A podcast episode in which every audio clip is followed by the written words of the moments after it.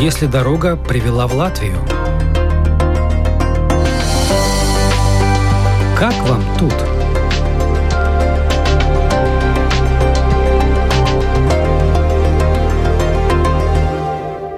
Что может связывать село Кондраты из Латгалии с деревней Анган в Новосибирской области, а также Томском, британским Уэльсом и, наконец, более близкими Ригой, Елговой? Их связывает история семьи Павла Левушкана, героя сегодняшней программы «Как вам тут?», Павел вместе с женой и маленьким сыном переехал из Сибири в Латвию по линии репатриации в 2004 году, фактически повторив, правда в обратном направлении, путь своих предков, уехавших из Латвии в Сибирь как по собственной воле, так и не по собственной. Слово Павлу Левушкану. Сибирь – такой плавильный котел, где смешивались разные ветви переселенцев. Это касалось и поляков, и литовцев, и латышей. У нас кто-то были сосланы за крестьянские бунты, а другая часть моих предков поехала по Столыпинской реформе за землей и волей. Это был 1905 год. Мой сын не так давно проводил такие исследования генеалогические. Мы выяснили, откуда мы, кто мы. И где-то примерно до конца 18 века мы более-менее точно знаем, где мы жили. Жили мы в Фелицановское поместье, деревня Кондраты, недалеко от Лузы. Вот такое точное место, откуда и одна, и другая ветвь переехали в Сибирь. И Левушканы, и Лещинские. Это вот наши предки. Они жили в Латгалии, работали кто Мы знаем точно, что те предки непосредственно, которые выехали в Сибирь, они были католиками. У них была запись в переписи населения 1896 года, по-моему, латыш-католик. При этом известно, что они грамотные были. И мы знаем, что у них был дом с деревянной крышей, то есть не соломенный. То есть у них, значит, был какой-то такой более-менее... Достаток. Ну, какой-то минимальный был, да. Они не были богатыми людьми. Нет, они не были богатыми, но они были образованными и грамотными. И у них был такой дом. Но так как в Сибири предлагалось еще и много земли, то они, естественно, поехали. Они приехали в латышскую деревню Анган, в Куйбышевском районе Новосибирской области, где уже жили латыши, которые до этого были сосланы за крестьянские бунты или по каким-то другим причинам. И вот они как-то вот влились в эту местную лагальско-латышскую общину, где и родился вот мой отец уже потом. Вы родились в Новосибирской области, в деревне, да, и потом в Томскую Нет, это Нет? город, город а. Искитим, это довольно-таки большой город, под сотню тысяч населения, с большим заводом. Да, действительно, потом мы приехали в Томскую область, в основном это было связано с моим здоровьем, потому что в городе Искитиме очень плохая экология, а в Томской области экология очень хорошая, противовес этому. Кто-то ездил из вашей родни в Ригу? Вы что-то слышали в детстве про Ригу? Ну, конечно, двоюродная сестра отца переехала еще в 70-е годы, вернулась обратно когда, в общем-то, разрешили возвращаться более-менее. И она в Латвии, отец в 80-м или 82-м, еще в начале 80-х. Побывал в Риге, и, конечно же, оттуда привез огромное количество таких самых светлых и радостных впечатлений, потому что даже в советские времена Рига просто полностью отличалась от быта и жизни в сибирской глубинке. Помню, как его удивляли колбаса нарезкой. Ну, же брали ее палками и с боем, в общем-то говоря. А там ее можно было пойти и взять 100 грамм нарезочкой. В 80-е годы, вы понимаете, что это было, конечно же, что-то необычное. Ну и вот это вот э, обилие кафеш, где люди сидят, пьют хороший, нерастворимый, хороший кофе с рижским бальзамом. Вот этот вот быт такой вот, ну, который, конечно же, бросается в глаза любому туристу. На самом деле он бросается в глаза и сейчас, когда люди приезжают из других стран, может быть, чуть-чуть менее европейских. Для них вот наш даже вот такой не самый, может быть, совершенный, не самый обеспеченный быт, вот этот вот эстет эстетика жизни бытовой, которая сильно бросается в глаза в Латвии. Мы можем жить не очень богато, но мы живем красиво. И это правда. То есть вот эта вот бытовая простая эстетика. Сесть, попить кофе за столиком на улице на Домской площади. Или там э, украсить свой маленький низкий заборчик, невысокий, два человеческих роста с собакой, понимаете, колючей проволокой. А маленький заборчик красивыми цветами. Украсить свой балкон. Вот эти вот такие вот простые эстетические вещи, они дорогого стоят. А когда вы первый раз попали сюда? В 2003 в гости. Мы познакомились в э, таком религиозном чате с тогда молодыми ребятами, которые только-только закончили семинарию. Сейчас они уже сделали хорошую церковную карьеру в лютеранской церкви, которые только-только были направлены на практику в один приход в новую церковь Гертруды. И вот они просто нас пригласили в гости. Мы приехали с женой, тогда еще маленьким старшим сыном. Я просто влюбился в Ригу, конечно же. Ну и вот после этого вернулись домой и начали начали работу по сбору документов и поиску возможности приехать сюда. Собрали документы, отправили их в посольство, и через какое-то время получили ответ, что нам дается полгода на принятие решений на выезд. Ну, мы собрали чемодан и уехали. Сейчас вы живете в Риге, в самой Риге? Не, я в Елгове живу. Хороший, спокойный город и достаточно инфраструктурно развит. Когда вы сюда уже приехали с ребенком, с маленьким, насколько тяжело вам было здесь обживаться? Не могу сказать, что тяжело. Просто потому, что на тот момент уровень жизни в Латвии и в России был примерно одинаковый. У меня удаленная работа была, и я не чувствовал каких-то проблем. Самая большая трудность была с климатом. То есть климат влажный, переменчивый, далеко не континентальный. И первый год я весь год проболел. То есть я кашлял, чихал весь год просто.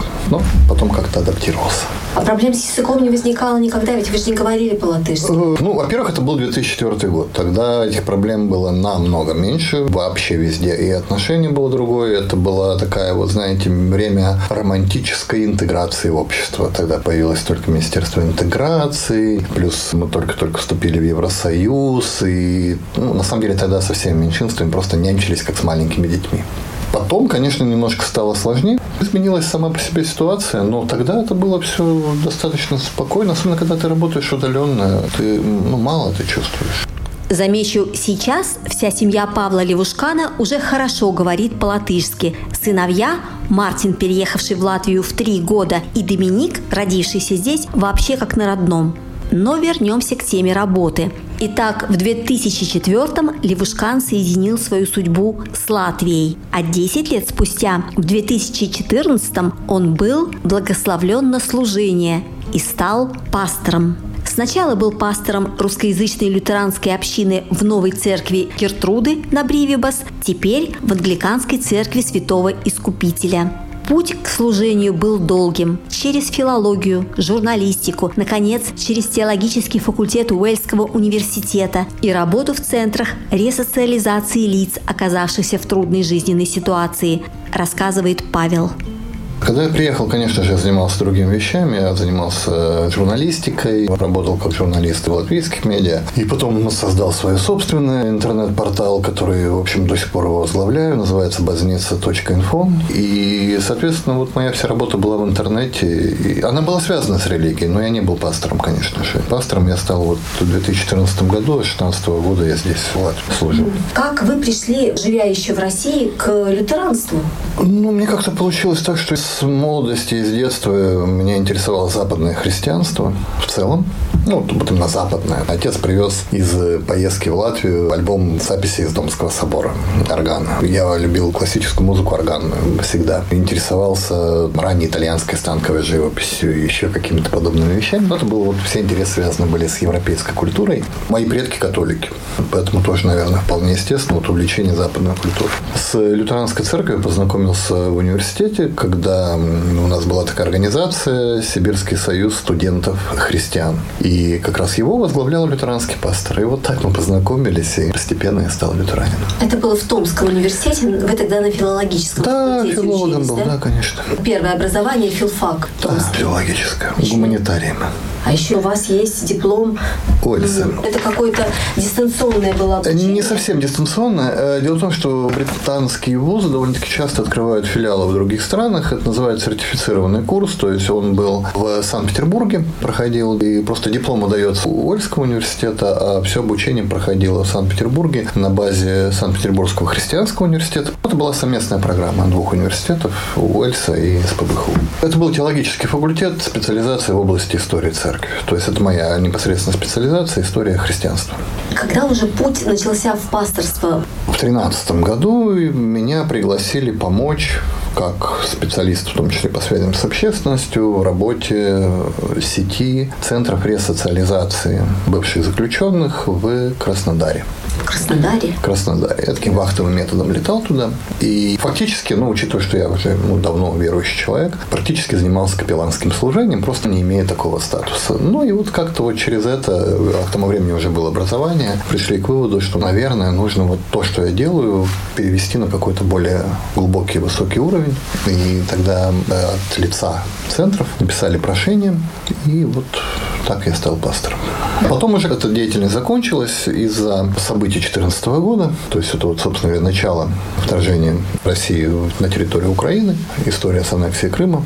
Так как я был радикально против, то я начал понимать, что, ну, как бы получается конфликт интересов. То есть с моей позиции я мог бы принести серьезный урон деятельности вот тех центров, в которых я нахожусь.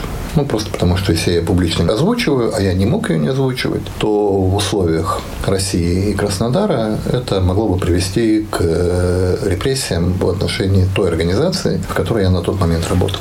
И я принял такое для себя принципиальное решение, что я прекращаю эту деятельность там, и полностью выхожу из всех проектов России. Мы тогда пришли к архиепископу Ланксу, он сказал, хорошо, вот начните вот эту работу здесь на русском языке. Это единственная русскоязычная лютеранская община в Латвии или еще есть? Вторая. А, есть еще одна община в Межапарке, она существует значительно дольше, и там, больше 25 лет. Это община Святого Луки, которую возглавляет пастор Александр Бита. Она ну, небольшая тоже, да, и она вот в Межапарке находится. А много ли прихожан? Нет, не очень много. У нас община небольшая, порядка 40 человек. Это не русская церковь, там люди разных да. национальностей, просто объединяет э, русский язык общения и коммуникации. То есть там есть и украинцы, и немцы, и русские, и люди с эстонскими корнями, самыми разными. Просто это люди, которых объединяет язык общения. Себя вы считаете латышом или... В некотором роде, конечно, я себя считаю больше таким космополитом. То есть человеком, который думает масштабами Земли. Но мне тепло находиться в том месте, где я нахожусь. Это место, которое дает мне внутренний покой, стабильность, и я отношусь к нему с любовью. У пастора Левушкана есть мечта. Она связана с Украиной, с тем временем, когда в Украине наступит мир. По словам Павла, среди его многочисленных друзей нет ни одного, у кого не болело бы сердце за Украину, ставшую жертвой агрессора. Все стараются помочь украинцам, чем только могут. Сам пастор неоднократно привозил беженцев от границы с Польшей в Латвию. В начале войны мы просто вывозили людей. И это был не только я, это не моя заслуга. У нас было много пасторов, которые просто на своих машинах, на церковных микроавтобусах ездили на границу и привозили людей сюда, в Латвию. Церкви очень много делали в этом направлении. Вы ездили в Польшу? Ездили на польскую границу, привозили сюда людей, да. Мы вначале просто самые первые дни мы сосредоточились на вывозе людей с э, трудностями. Мы как бы маленькие, небольшая община, мы небольшой фонд, небольшая организация. У нас не было возможности возить сотни человек. Была возможность возить десятки. И мы сосредоточились на этих людях, которые чем-то болеют. У нас были люди с онкологией из Бучи, за несколько я думаю, минут до обстрелов. Люди выезжали, уже сзади рады взрывались за ними. Мы возили из Ирпеня пожилых женщин, мы возили из-под Киева семью, там, где были трудности психические у людей. В общем, вот людей, которые просто бы другим способом потерялись. Им было бы очень тяжело выехать. Мы на них сосредотачивали свои точечные усилия, прилагали, вкладывали какие-то ресурсы больше, чем можно было бы вложить, когда ты везешь просто какое-то большое количество людей. И давали им возможность все-таки попасть в безопасное безопасное место. Кто-то в Латвию попадал, кто-то в Германию попадал. Ну, кому нужно было лечение, конечно, Германия. И мы там им обеспечивали уже возможность через местную церковь, чтобы они попали в клинику и получили лечение. Потом, к сожалению, ребята, с которыми мы сотрудничали, вот, которые помогали нам вывозить пожилых женщин из Ирпеня, потом попали под обстрел и погибли. Украинские? Украинские ребята из, из города Ирпеня. Ну, мы не могли остаться в стороне. И для меня это было тем более важно, потому что ну, у меня корни из России. И я не мог остаться в стороне, когда та страна, которую я считал своей когда-то, творит такие ужасные вещи. Я должен был что-то сделать, чтобы уменьшить то зло, которое совершается. Хоть как-то уменьшить, хоть что-то приложить к этому. Хоть маленькое усилие, хоть минимальное какое-то. Ну и другие люди тоже это делали своей жизни в ближайшее время вы планируете что-то менять? Я человек такой, который старается жить в настоящем моменте, проживать его максимально глубоко. Потому что прошлого не существует. Прошлое закончилось. Будущего нет. Когда оно появится, оно будет настоящим. У нас есть такое выражение у христиан. Если Господу будет угодно, и живы будем. Вот если Господу будет угодно, и живы будем, то, ну, скорее всего, все пойдет по-прежнему. Мы будем молиться на русском языке в Старой Риге. Мы будем служить тем людям, кто в этом нуждается, помогать, поддерживать. Единственное, что я бы хотел, конечно, это моя внутренняя такая сердечная мечта, это когда все закончится, когда закончится война, каким-то образом поспособствовать восстановлению Украины. Я бы очень хотел приложить хоть маленькое усилие, может быть, для того, чтобы помочь восстановить то, что было разрушено войной. Помочь моим друзьям в Украине, которые будут восстанавливать. Может быть, мы соберем какие-нибудь деньги, что-то отправим туда, какую-нибудь церковь восстановить, храм восстановить, что-то еще. Я был бы очень рад приложить к этому свои руки. Героем очередной программы «Как вам тут» стал пастор Павел Левушкан, сибирский латгалец, вернувшийся к истокам, на родину предков, помогающий людям словом и делом. Вела передачу журналист Рита Болотская.